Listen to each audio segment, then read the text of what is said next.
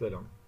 Ee, Bugün antik felsefe tarihine ilişkin e, birkaç şey söylemek istiyorum. Özellikle de Sokrates figürüyle bağlantılı şeyler söylemek istiyorum. Ee, Sokrates'i burada tanıtmak gibi bir e, niyetim yok. Bir ders yapmak gibi bir niyetim de yok. Benim aklıma gelen en iyi tanımlama biraz uyduruk bir lafla bunlar birer ders altı. Ee,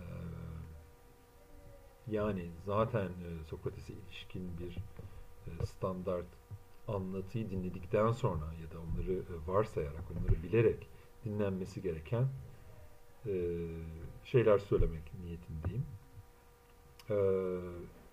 Benim işte 15 küsur senedir antik felsefeyle e, olan içli dışlılığım, onları okumak, işte çevirmek, derslerini vermek, onlar hakkında makaleler yazmak, onların uzmanlarını tabii okumak, onların uzmanlarıyla tanışmak, onların toplantılarına gitmek vesaire gibi bir akademisyenin o kendi uzmanlık alanında zaten e, yaptığı bir edindiği bir aşinalığın e, ve tabii en çok da bu kişiler, bu alanla ilgili yaptığım etütlerin, çalışmaların sonucunda vardığım bazı ana fikirler var. Onları ortaya atacağım ve gerekçelerini esasında sunacağım bu videoda. Özellikle de Sokrates'le ilgili.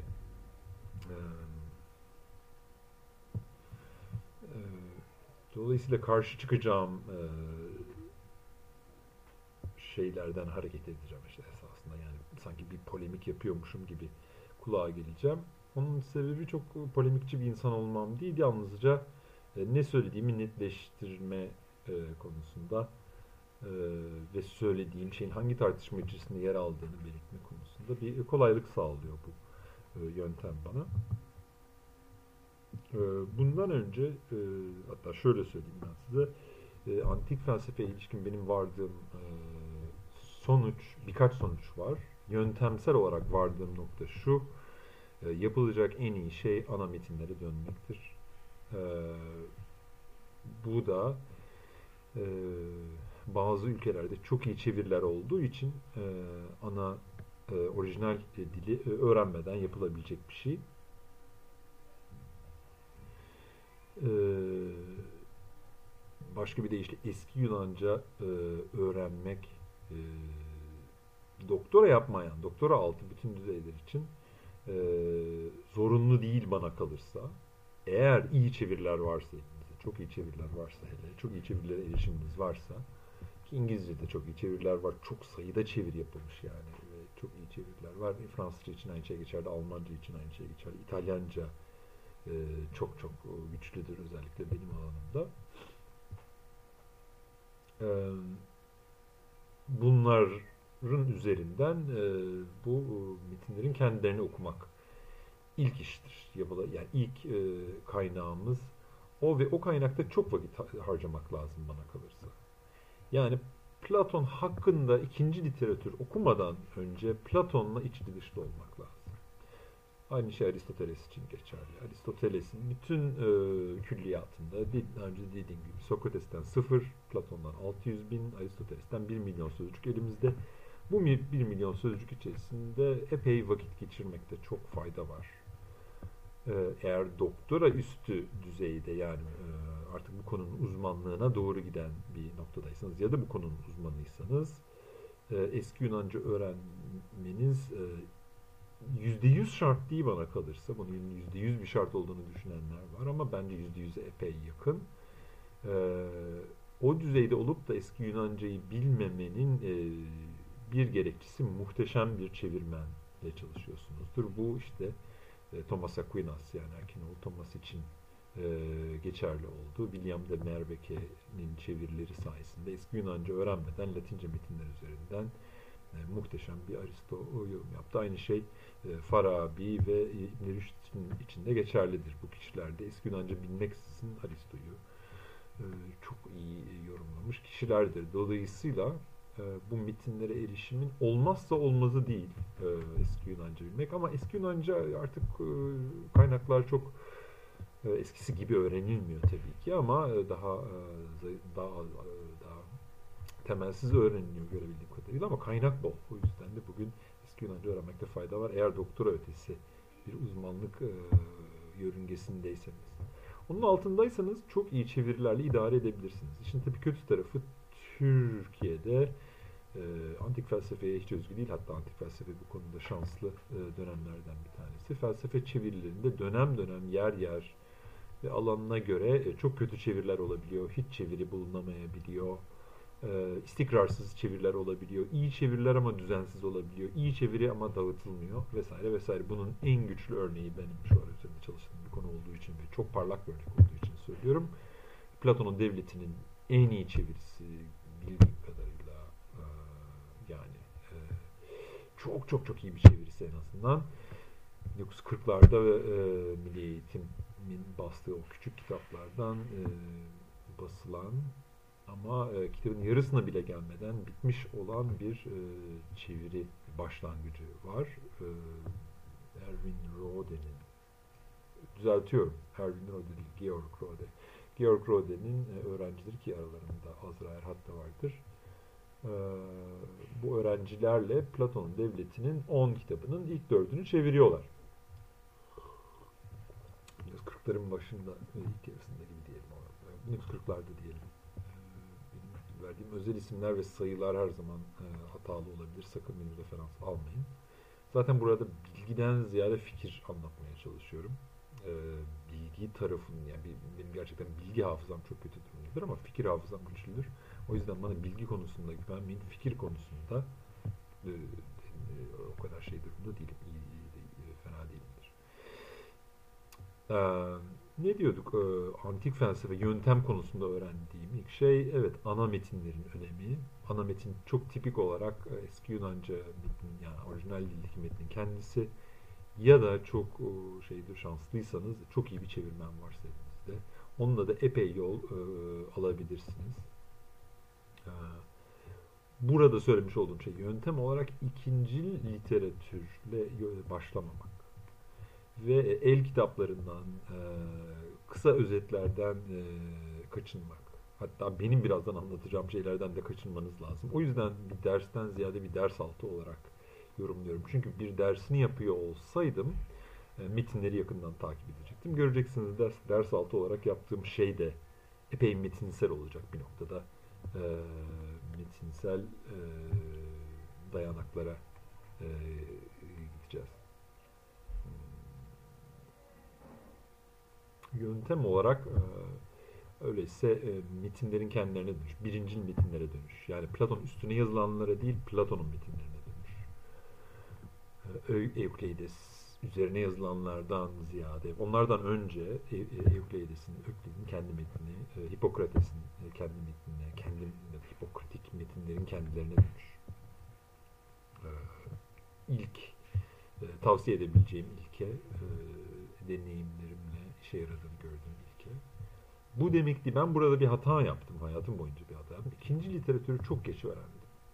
Ve ikinci literatürü çok geç öğrenince ikinci literatürdeki tartışmalara çok e, yabancı kaldım. Onları anlayana kadar, onlarla aynı dili konuşana kadar, onların dertlerini dertleriyle dertlenene kadar e, çok zorlandım. E, yani özellikle doktorada ve sonrasında değil ben iş ararken e, işte makale yazarken, şunu bunu yaparken ikinci literatürü bilmek önemli oluyor. E, pragmatik sebeplerle, en azından pragmatik sebeplerle, tabii ki felsefi sebepler de var e, burada. Yöntem olarak öğrendiğim ikinci bir e, şey, birkaç şey daha var ama e, ikinci bir şey, yakın okuma. Bu da birincisine çok benziyor birincil metinlerle çalışma tarzı onları hızlı bir şekilde okuyup geçme değil ve onlara peşinen bazı sorularla e, yaklaşma belki de olmamalı. Sanırım olmamalı. Başka bir deyişle kendini kendinizi metnin içerisinde bırakmak durumundasınız ve oradaki problemi anlamak. Oradaki problemi kendi e, kafanızda yeniden canlandırmak durumundasınız Burada e, en başta e, yani bu kayıtların en başında söylediğim şeylerden bir tanesine geri dönmüş oluyoruz. O da iletişimin e, her iletişimde içerik denen şeyin e, her zaman çok kırılgan olduğu, ikinci planda kalmaya, gölgede kalmaya ve e, başka şeylerin arasında çerez haline gelmeye e, doğal bir eğilimi var adeta. Daha doğrusu bizim onları gözden, bizim gerçek içeriği e, gözden kaçırma eğilimimiz var. Dolayısıyla antik Yunan metinlerinde de hem metinlerin kendileriyle karşılaşmanız hem de o metinlerin e, hem de o, e, o metinler üzerinde yavaş okuma yapmanız e, bence önemli. Yani metinleri okumayın, etüt edin diyeyim. Yani yavaş okuyun ve bol vakte ihtiyacınız var tabii. Bu vakti nereden bulacaksınız? Buna göre derslerin düzenlenmesi lazım. Bu da çok zor bir şeydir. Ben kendim, ben kişisel deneyimimde, üniversitedeki derslerimde bu konuda başarısız olduğumu düşünürüm. Yani öğrencilere e, okuma e, verme konusunda uzun verdiğimde de kısa verdiğimde de öğrencilerin bu okumadan çıkarttıkları e, şeylerden memnun olmadım. Onlar da çok ilerleme bence sağlamadılar. Dolayısıyla o ikinci bir konu olarak kalsın yani derslerle bu okuma hızının nasıl birleştirileceği meselesi ekstra bir problem, zor bir, bir problem ama farz edelim ki boş, bol vaktiniz e, olduğunu farz etmek zorundayız zaten. Felsefeden söz ediyoruz. Ee,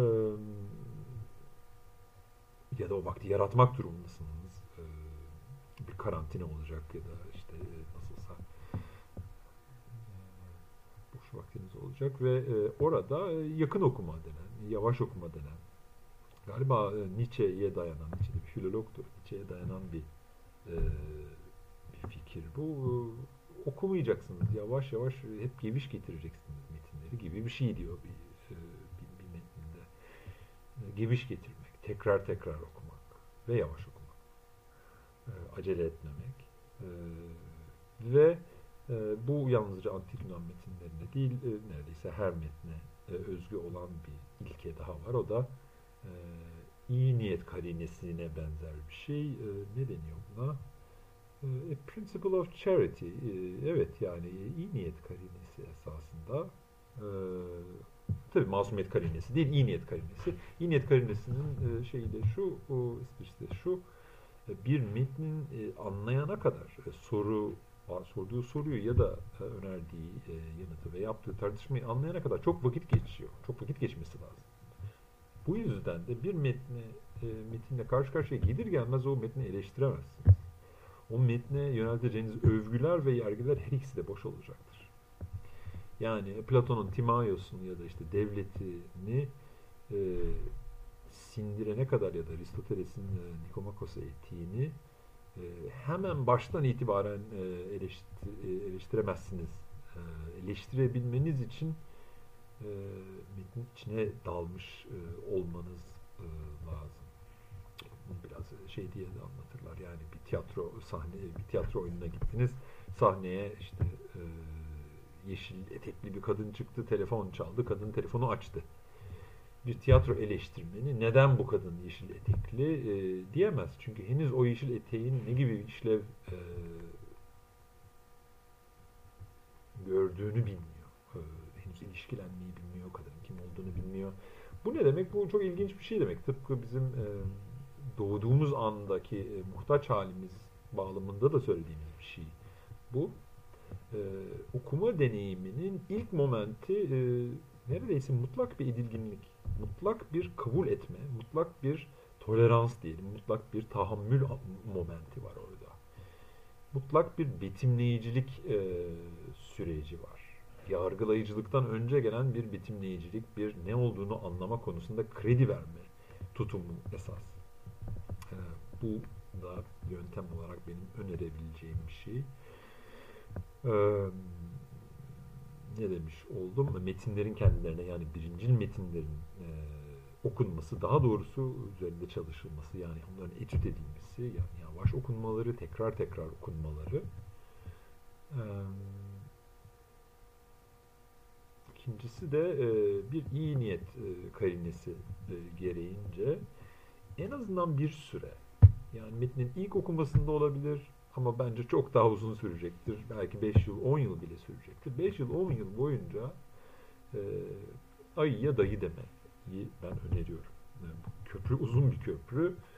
E, uzun süre boyunca bir e, filozofu anlayana kadar o anlaşılacak olan şeyin e, yüzde yüz doğru olduğuna e, inanmanız lazım. Yoksa anlayabilecek noktaya gelemiyorsunuz. Ve daha ilk başta aman ne biçim e, yeşil etek, ben yeşil etek sevmem, zaten yeşil etek bilmem neyi sembolize eder, zaten telefonda çalıyor falan gibi olayın dışında kalmış oluyorsunuz. Yani giremeden zaten dışında kalmış oluyorsunuz. Dolayısıyla bu da daha önceki videom gibi bu da e, ne yapılmaması gerektiğine dair e, şeyler söylüyor da e, belki. Yöntem konusunda e, minik belki bir şey daha ekleyebilirim. Bazı insanlar e, şunu çok vurgularlar. E, dile fazla vurgu yaparlar. Dile bence vurgu yapmak lazım. Yani eski Yunanca bilmek, eski Yunanca'yı hatta çok iyi bilmenin e, faydalarını inkar edemem ama e, bu beklenti ya da bu icap diyelim, bu ön şart e, abartılabiliyor ve kötüye kullanılabiliyor. E, o konuda o, o konuda da e, sizi uyarayım. Başka bir deyişle bu Heidegger'de bazen karşımıza çıkar. Eğer Yunanca bilmiyorsanız işte hiçbir şey anlayamazsınız. Bu konuyu zaten doğru olarak anlamanıza imkan yok. Eğer Yunanca sözcüklerin o e, Yunanca sözcüklerdeki o bilgeliği yakalayamazsanız yani Latince'ye çevrilmiş halleriyle düşünürseniz anlayamazsınız. Hakikati de anlayamazsınız da Platon'u, Aristo'yu vesaire anlayamazsınız yani Herakleitos'u anlayamazsınız. Dolayısıyla hakikati de anlayamazsınız gibi bir tür e, bir tür ayrımcılık ve e, sonucu çıkartır bazı insanlar. Yani dili fetişleştirirler. Bir kere daha biz fetişizm e, noktasına gelmiş e, bulunduk. Benzer şekilde bunun sinisizmi de yani dil sinisizmi de eşit ölçüde saçmadır ama daha az rastlanan bir tutumdur. Yani özellikle analitik felsefede belki bu vardı.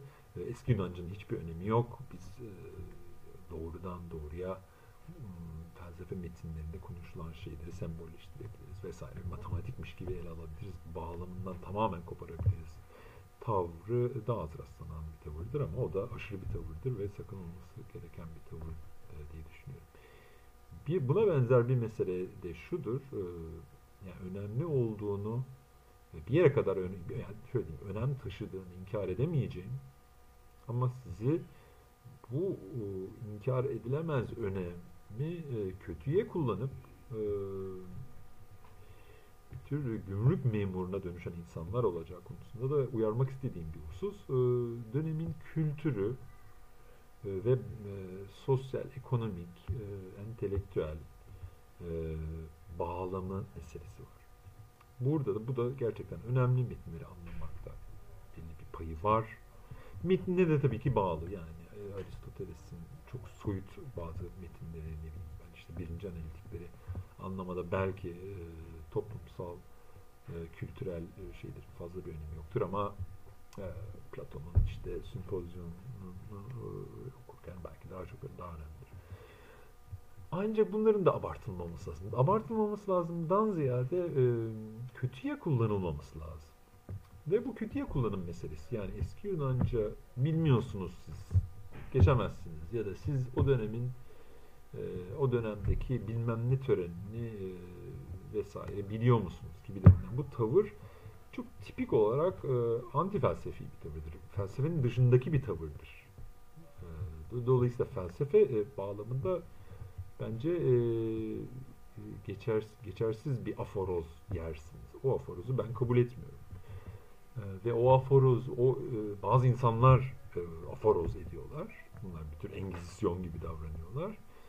E, bu insan tipine de dikkatinizi çekerim esasında. Bu gene galiba Nietzsche'nin sözünü ettiğim insan tipi, bu insan tipleri seven bir filozof Nietzsche e, bildiğim kadarıyla. E, bunlar da e, şeyler hayatları boyu yani uzun süre boyunca e, antik diller üzerine, e, antik kültür üzerine çalışıyorlar ve e, zor zor bir iş bu. Hele Türkiye'de çok emek isteyen bir iş. E, esasında saygıdeğer bir iş ama hiç neredeyse hiç saygı görmeyen ya da samimi bir saygı görmeyen bir iş. Gördüğü saygının hemen arkasından esasında e, aba altından sopa sallanan bir iş.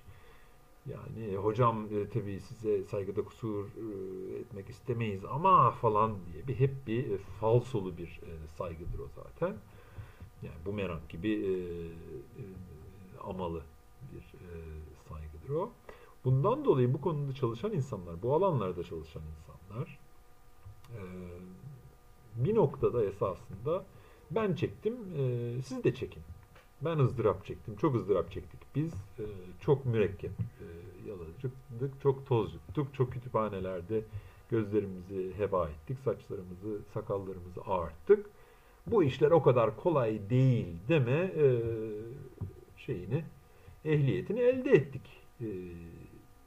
gibi bir tavır içindedirler. Ve e, akademide ya da başka yerlerde e, güç pozisyonlarını tuttukları zaman e, bu sözle birlikte, bu tavırla birlikte e, zaten kök söktürürler yani. E, e ve kendilerince bir, e, bir, bir iktidar, bir, bir tür intikam alırlar. E, görüyorsunuz esasında bu intikam yani onların kötücüllüğünden ileri gelen bir şey değil. E, aynı zamanda Türkiye'deki şartların e, e, nankörlüğünden, Türkiye'deki insanların da bir kadar nankörlüğünden ileri gelen bir şey. Anti-entelektüelizmle beslenen bir durum vesaire. Dolayısıyla burada da esasında şeyi sezebilirsiniz. Sinisizmle e, fetişizm arasındaki gizli akrabalığı e, sezebilirsiniz. Yani bir tarafta anti-entelektüelist bir e, tutum var. Öbür tarafta da e, dogmatik hale gelmiş, otoriteryen hale gelmiş bir tür e, entelektüelizm var. Bunlar birbirlerini gizlice besliyorlar aslında. Bu ikisinden de e, bana kalırsa kaçınmak lazım. Bunun da yolu e, dili, e, kültürü, tarihi, dönemi, sosyopolitik, sanatı e, vesairenin e, önemini teslim etmekle birlikte e, kötüye kullanılabileceği e, gerçeğini asla unutmamak. Göreceksiniz bu yapı hep karşımıza çıkacak yani hep bir inkar edilemez bir gerçek olacak ama e, bu gerçek aynı zamanda tehlikeli olacak. Bunun e, bir formülü e, X e, zorunlu olmazsa olmaz. Vazgeçilmez bir şey. Ama aynı zamanda tehlikeli. Bu bu ikilik bence e, bu ikili durum e, bence ilgi derin bir şeye ya da pek çok yerde göreceğimiz sanki fraktal bir yapıya işaret ediyor sayılabilir. Yöntemle ilgili e, kabaca bazı şeyler söylemiş oldum. Hani tümü kapsayıcı olmak e, söylemeyi düşündüğüm ya da işte bugüne kadar edindiğim bütün deneyimleri hemen e, özetlemek gibi bir niyetim yok. E, ama e, bunlarla bağlantılı minik bir şey e, daha e, ekleyebilirim sanırım. Yani o da şu bir e, antik Yunan metniyle görece e, birinci elden bir karşılaşma yaratmaya çalışıyoruz. O içerikle özellikle bir karşılaşma yaratmaya çalışıyoruz. Onun yönteminden söz ediyoruz. Ee, orada biraz Sokratik davranmak lazım. Ben Sokrates'ten, Sokratik tavırdan daha doğrusu çok çok çok şey öğrenmişimdir her zaman. E, göreceksiniz derin bir noktaya işaret ediyor Sokratik tutum. Sokratik tutumun tipik özelliği ki önümüzdeki konuşma kayıtlarda da e, bundan söz edeceğiz. E, ortaya iddiayla çıkmamak. Buna insanlar Sokratik ironi diyorlar. E, hatta Platon'da bile geçiyor bu fikir. Aristoteles'te açık olarak geçiyor ama bence abartılmış bir fikir Sokratik ironi. Sokrates'in söylediklerinin ironik olduğu, alaycı olduğu vesaire oldu. Bence bu doğru değil. İronik bence Sokrates çok sıklıkla e, ne söylüyorsa onu kastediyor. Anlamda samimi birisi. Ama e, Sokrates'in tavrı ben hiçbir şey bilmiyorum ama bu e, cehaletimle barışığım. Ben bu cehaletimi unutmuyorum. Ben bu cehaletimi inkar etmiyorum. İnkar içinde yaşamıyorum. Kabaca böyle bir tavır. Bunun üzerinde duracağız. Bunu biz e, antik Yunan metinlerini e, okurken bu tavrı uygulayacak olursak tıpkı Sokrates'in işte cesaret nedir? sorusunu sorduğu bir kişinin ortaya attığı cesaret tanımına hayır cesaret öyle bir şey değildir, cesaret şudur diye karşılık vermeyip o cesaret tanımının e, kimi örneklere uygulanması, eğer cesaretin tanımadığın gibi ise o zaman şu adam cesurdur, o zaman bu adam cesur değildir gibilerinden aynı fikri alıp ona itiraz etmeksizin onu örnekler üzerinde ya da kendi mantıksal sonuçları, e, kendi mantıksal içerimleri ni çıkartarak e, biraz da zorlayarak e, saçmalığa, imkansızlığa olmayana doğru itekleyerek sınamadan geçirmek. Elenkos, yani Sokrates'in elenkosu, Sokrates'in çürütme yöntemi kabaca budur. Başka bir deyişle siz ortaya bir iddia atıyorsunuzdur, ben bir karşı iddia atmıyorumdur.